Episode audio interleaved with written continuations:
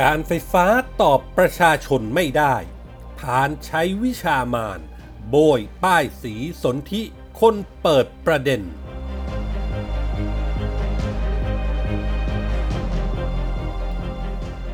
เมื่อเจ้าของโรงเรียนอินเตอร์ชื่อดัง ใหญ่กว่าเจ้ากระทรวงศึกษา เคลื่อนไหวขอเปิดเรียนพฤษภานี้ไม่สนโควิด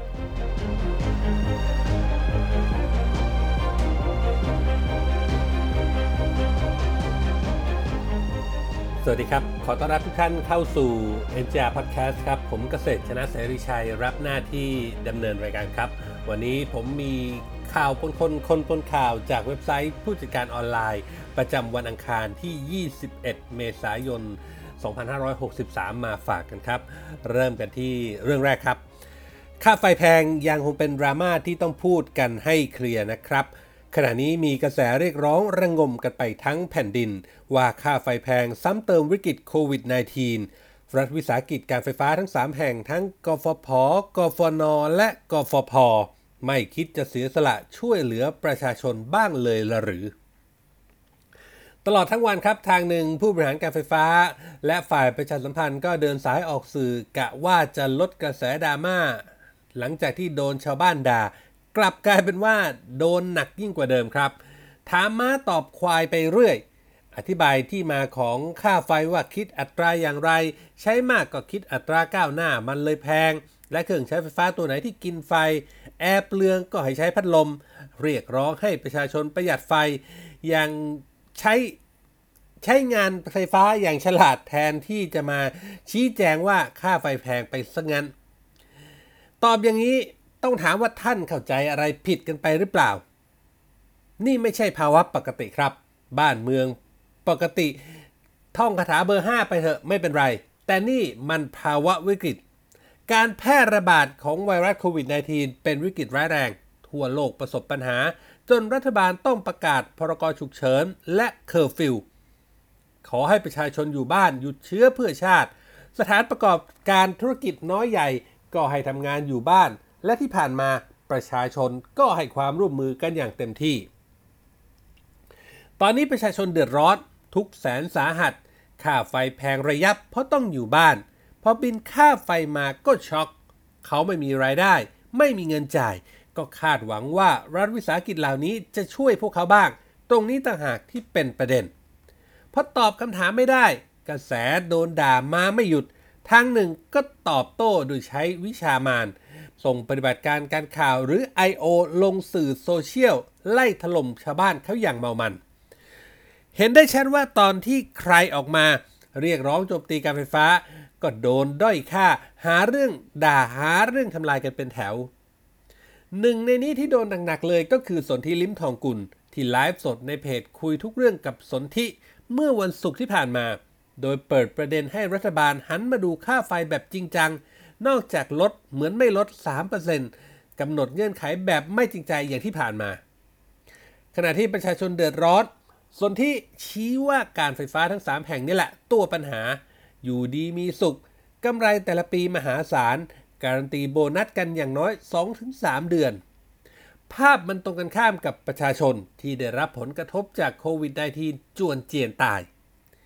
การไฟฟ้ากล้าประกาศไหมล่ะว่า จะเสียสละความสุขสบายที่เคยชิน สวัสดิการทั้งหลายแหล่เอามาร่วมทุกข์ร่วมสุขกับประชาชนทั้งประเทศ นี่เป็นการทำหน้าที่สื่อมวลชน ของสนธิลิ้มทองกุลที่สะท้อนปัญหาและเสนอแนะทางออกให้กับสังคม ล่าสุดครับสำนักข่าวอิสราไปขุดคุยมาว่า ก่อนดราม่าค่าไฟแพง 3 รัฐวิสาหกิจการไฟฟ้าปี 62 มีรายได้ 8แสนล้าน แต่นำส่งให้รัฐที่ชอบอ้างเสมอว่าเก็บค่าไฟทำกำไรมา ส่งให้รัฐจริง ๆ แค่ 3.5 หมื่นล้าน ไม่ต้องพูดมากครับ นี่ก็พิสูจน์ไปในตัว ของแบบนี้ตรวจสอบกันได้อยู่แล้วว่า ที่สนที่พูดไปใช่หรือไม่ใช่ เมื่อตอบคำถามไม่ได้ เหล่ามนุษย์ไฟฟ้าจึงใช้วิชามานใช้ I.O. เพื่อดิสเครดิตสนธิผู้เปิดประเด็นให้ชาวไทยเห็น โดยไปขุดข่าวเก่าที่เสนอเว็บไซต์ ทางเอ็มไทย เมื่อตุลาคมปี 2008 มาแชร์ใหม่ โดยข่าวชิ้นนี้พาดหัวว่า สนธิโกงเงินกองทุนเลี้ยงชีพพนักงานการไฟฟ้าฝ่ายผลิต เรามาดูข่าวนี้กันสักนิดครับ อ้างแหล่งข่าวจากผู้บริหารกฟผระบุว่า นี่เป็นเรื่องที่เกิดขึ้นเมื่อปี 2543 ครับแต่พนักงานมารู้จากช่วงที่มีการนำเสนอข้อมูลภาระหนี้สินของบริษัท M Group จำกัดมหาชน จำนวนมากกว่า 6,000 ล้านบาท ซึ่งมีรายการหนี้สินที่กองทุนสำรองเลี้ยงชีพพนักงานการไฟฟ้าฝ่ายผลิตเป็นเจ้าหนี้อยู่ด้วยเป็นเงินจำนวน 53.68 ล้านบาท ในเนื้อข่าวบรรยายครับว่า พอพนักงานการไฟฟ้าทราบก็อึ้ง เพิ่งรู้ตัว และระบุว่าถูกสนธิเชิดเงินจำนวนนี้ไป ในเนื้อหายังกล่าวถึงต่อมา คือผู้บริหารก็คือนายสนธิ ถูกกรตฟ้องข้อหาปลอมแปลงเอกสารและช่อโกงประชาชน การปลอมมติผู้ถือหุ้นของบริษัท The Manager Media Group จำกัดมหาชน และบริษัท IEC มาค้ำประกันเงินกู้ให้กับบริษัท The M Group จำกัดมหาชน เรียกว่าเนื้อหาข่าวนั้นมี 30%ความเท็จใส่ร้ายป้ายสี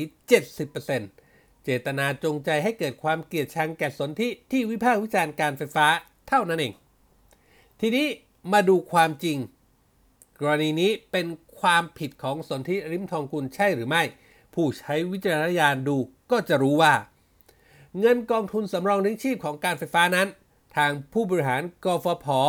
ได้มอบหมายให้บริษัทเงินทุนหลักทรัพย์ทิสโก้เป็นผู้บริหาร หรือพูดง่ายดูแลลงทุนสร้างมูลค่าเพิ่มให้แก่กองทุน เพื่อให้เกิดดอกออกผล ในขณะนั้น บริษัท The M Group จำกัดมหาชนกำลังเป็นที่สนใจของนักลงทุน ไม่ต่างอะไรกับหุ้นบริษัทพลังงานหลาย ๆ บริษัทในขณะนี้ ต่อมาเกิดวิกฤตเศรษฐกิจในปี 2540 หรือวิกฤตต้มยำกุ้ง ได้ส่งผลกระทบที่รุนแรง เศรษฐกิจเสียหายธุรกิจพากันล้มตาย ในส่วนของกองทุนสำรองเลี้ยงชีพ ที่พนักงานกฟผโดยบริษัทเงินทุนหลักทรัพย์ทิสโก้บริหารก็กระทบตามไปด้วย และต่อมาก็กระทบสถาบันการเงิน ไฟแนนซ์56 แห่งถูกสั่งปิด เรียกว่าเป็นเรื่องที่สุดวิสัยอีกเช่นกัน ประวัติศาสตร์ส่วนนี้ไม่มีใครบิดเบือนได้ เรื่องนี้ต้องให้ความเป็นธรรมกับสนธิที่ไม่ได้มีส่วนเกี่ยวข้องอะไรเลยกับการลงทุนของทิสโก้ใน M Group ต่อมาหนี้สินของเดมกิฟ M Group จำกัดหมาชนกว่า 6,000 ล้านบาทที่ว่านั้น ที่มีสนธิลิ้มทองกุลเป็นผู้ค้ำประกัน ภายหลังที่วิกฤตต้มยำกุ้งในปี 2540 ธุรกิจเศรษฐกิจได้รับผลกระทบเป็นโดมิโนเรียกว่าล้มกันแบบไม่มีใครคาดคิด สนธิได้แสดงให้เจ้าหนี้เห็นว่าสามารถจะชำระหนี้ก้อนนี้ได้ แต่เจ้าหนี้กลับเลือกที่จะฟ้องศาลและศาลได้สั่งให้ล้มละลายในเวลาต่อมา ไม่ได้เป็นความตั้งใจที่จะเบี้ยวอะไรของสนธิเลยแม้แต่น้อย มาถึงประเด็นที่ให้ร้ายสนธิกรณีถูกกรตฟ้อง ข้อหาปลอมแปลงเอกสารและช่อโกงประชาชน ด้วยการปลอมมติผู้ถือหุ้นบริษัท ต้องอธิบายก่อนครับว่า เหตุการณ์มาจากวิกฤตเศรษฐกิจนี้ สนธิโดนคดีคือพระราชบัญญัติหลักทรัพย์ ไม่ใช่คดีช่อโกงประชาชนตามที่กล่าวหา เรื่องก็คือว่าสนธิไปเอาบริษัทที่บริหารอยู่ ก็คือบริษัทหนังสือพิมพ์ผู้จัดการจำกัด ซึ่งเป็นบริษัทมหาชนอยู่ในตลาดหลักทรัพย์ขนาดนั้น ไปค้ำประกันบริษัท M Group ซึ่งเป็นบริษัทอีกบริษัทหนึ่งที่อยู่ด้านนอก และที่ต้องให้ความเป็นธรรมก็คือ ในช่วงเวลาวิกฤตเศรษฐกิจ ทุกคนทำเหมือนกันแบบนี้หมด แต่เผอิญทางกรตจะด้วยเหตุผลกลใดไม่ทราบ จึงดำเนินคดีทุกคนรวมทั้งสนที่ด้วย ถูกปรับคนละห้าแสนซึ่งอันที่จริงก็ควรจะจบกันไป แต่ทว่ามีสนที่คนเดียวที่ไม่ถูกปรับ 5 0 0แสนครับ เพราะกฎหมายระบุว่าทั้งจำหรือทั้งปรับ จึงมีการตัดสินใจส่งเรื่องของสนธิไปดำเนินคดี ในกรณีที่ไปค้ำประกันกับ M Group นั่นเอง นี่เป็นเรื่องที่เกิดขึ้นส่วนที่ถูกบิดเบือนว่าช่อโกงประชาชน โยงไปถึงกองทุนของพนักงงานกฟผ ความจริงตรงนี้ ข่าวบิดเบือนแบบนี้ เอามาโจมตีกันใหม่ในเวลานี้ ใครที่กล่าวหาสนธิช่อโกง หรือโกงพนักงงานกฟผ ก็เตรียมตัวไว้หน่อยก็ดีครับ งานนี้เจอกันที่ศาลอย่าดราม่าก็แล้วกัน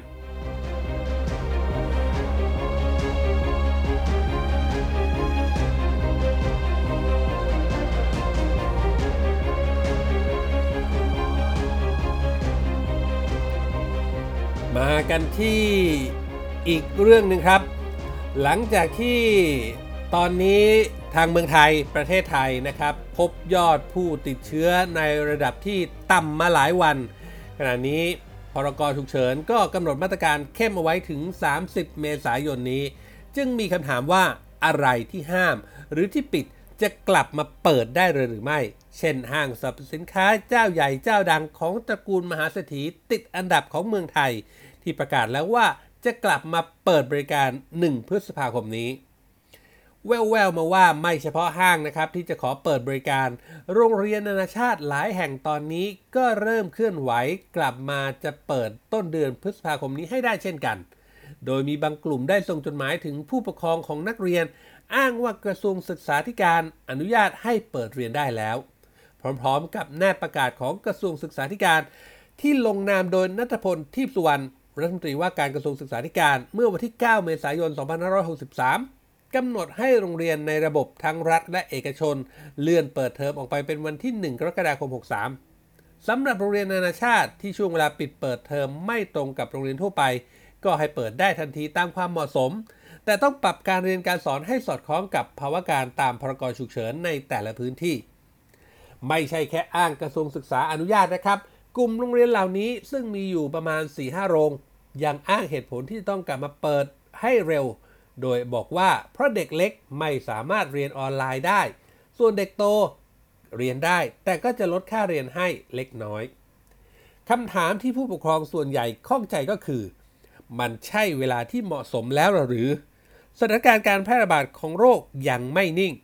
ขณะที่เพื่อความชัวร์ ผู้ปกครองหลายคนก็พากันเช็คไปที่โรงเรียนอินเตอร์อีกหลายแห่ง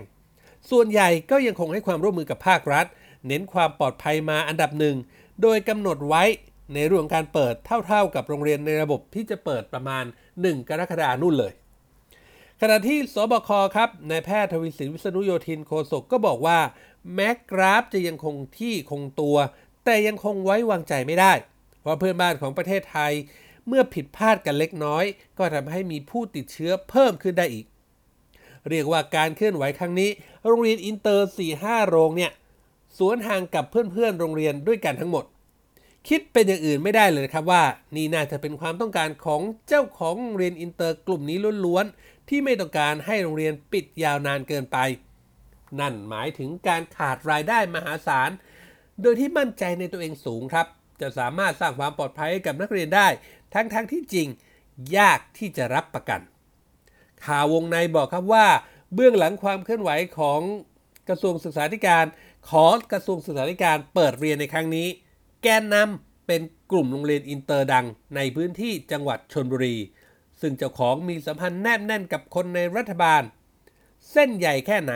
ต้องถามท่านณัฏฐพลรัฐมนตรีว่าการกระทรวงศึกษาธิการครับ ว่ากันว่าเจ้าของโรงเรียนนี้ จะพูดกับนัทพลเวลาไหนยังไงก็ได้ รัฐมนตรีนัทพลให้ความเกรงอกเกรงใจเป็นอย่างยิ่ง ในที่สุดกลุ่มนี้ก็สมหวัง จนนำไปเป็นข่าวแจ้งต่อผู้ปกครองนักเรียนว่าจะกลับมาเปิดเทอมในวันที่ 1 พฤษภาคมนี้ แต่ถ้าว่าครับเฮกันไปไม่ทันข้ามคืน คล้อยหลังไม่นาน พอหน่วยงานที่ดูแลโรงเรียนนานาชาติมาดูสถานการณ์ และมีแนวโน้มว่าพลเอกประยุทธ์จันทร์โอชานายกรัฐมนตรีและรัฐมนตรีกลาโหม จะขยายเวลามาตรการการควบคุมออกไป ก็เกรงว่าถ้าปล่อยให้กลุ่มนี้เปิดเรียนก่อนชาวบ้าน ปัญหาตามมาแน่ ล่าสุดครับสำนักงานคณะกรรมการส่งเสริมการศึกษาเอกชน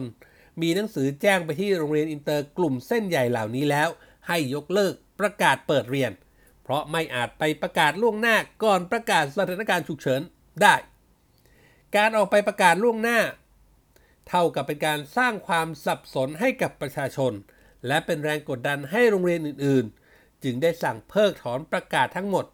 แล้ววันที่ 21 เมษายนนี้ครับ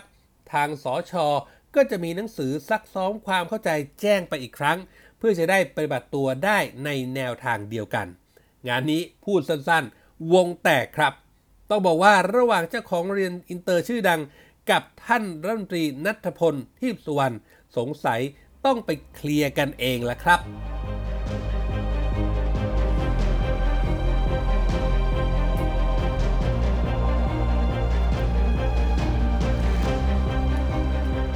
นี่คือเรื่องราวที่ผมนำมาฝากกับคอลัมน์ข่าวปนคนคนปนข่าวจากเว็บไซต์ผู้จัดการออนไลน์ประจำวันนี้นะครับ คุณผู้ฟังสามารถเข้าไปอ่านเพิ่มเติมได้ครับ ที่เว็บไซต์ของเรา